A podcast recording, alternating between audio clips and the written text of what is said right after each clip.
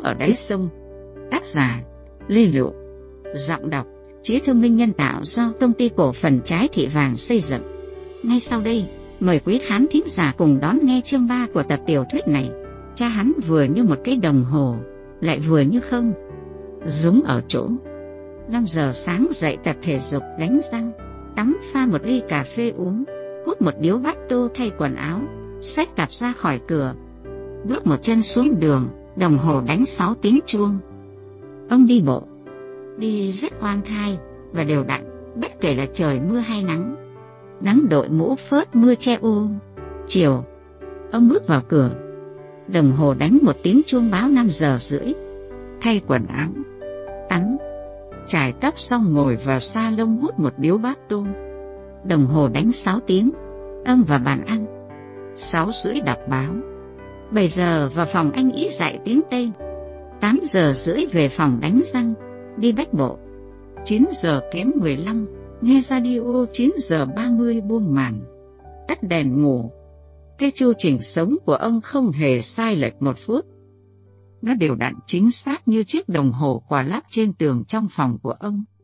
Nhưng ông khác nó ở chỗ, từng nửa giờ có đánh chuông và nghe tiếng tích tắc từng giây. Còn ông, ngoài giờ dạy cho anh ý, hoặc những lúc buộc phải quát lát, gọi hỏi, có khi Cả tuần ông không nói một câu gì.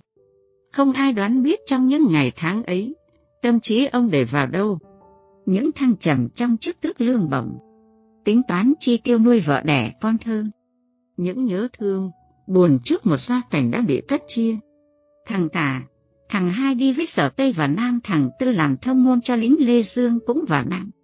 Thằng ba theo vợ lên tận Mộc Châu làm kỹ sư nông trường nuôi bò sữa. Bốn người con lớn thì ba người ra đi không một lời từ biệt, không biết tung tích sống chết sướng khổ ra sao. Nghe đâu, ông phải làm tờ khai và nhờ người xác nhận. Thế là một gia đình tan nát một nửa.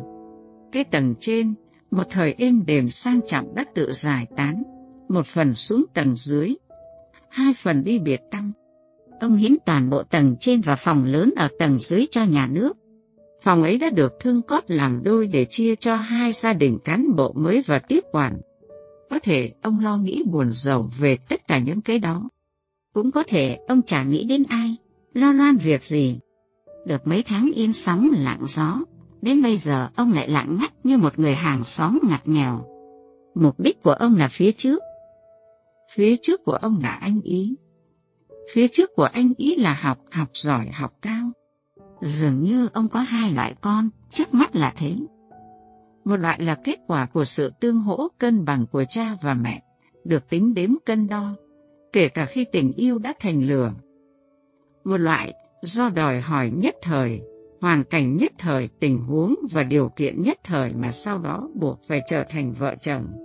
Trường hợp mẹ hắn là một ví dụ, trong khi bà cả đẻ cậu út đang phải kiên cữ thì sự dư thừa trong cơ thể ông không thể kìm hãm trước con ở 19 tuổi, có đôi mắt như đốt cháy người khác, cả bộ ngực như vút lên, cả đôi môi đang thời bừng dậy rừng rực, đốt hết sự lạnh lùng của ông.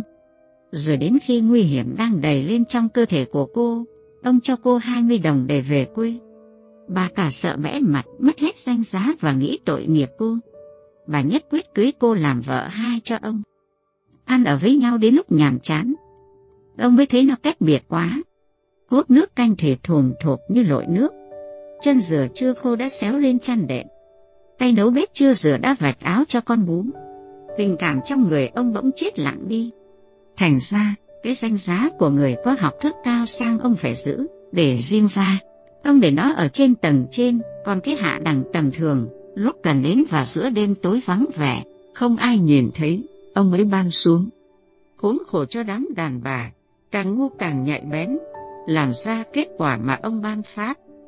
Một đẻ ra, không bỏ đi được, không thêm được gì cho cái gia đình bề thế của ông, ông đành phải chấp nhận.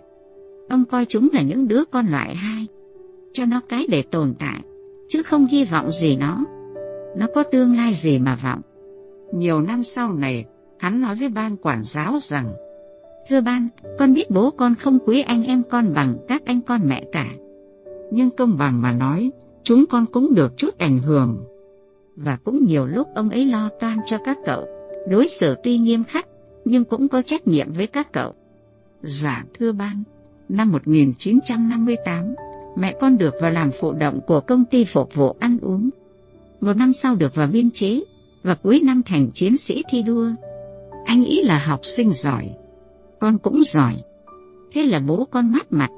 Gia đình con được êm ấm. Có thể cuộc đời của hắn bắt đầu từ đấy chăng?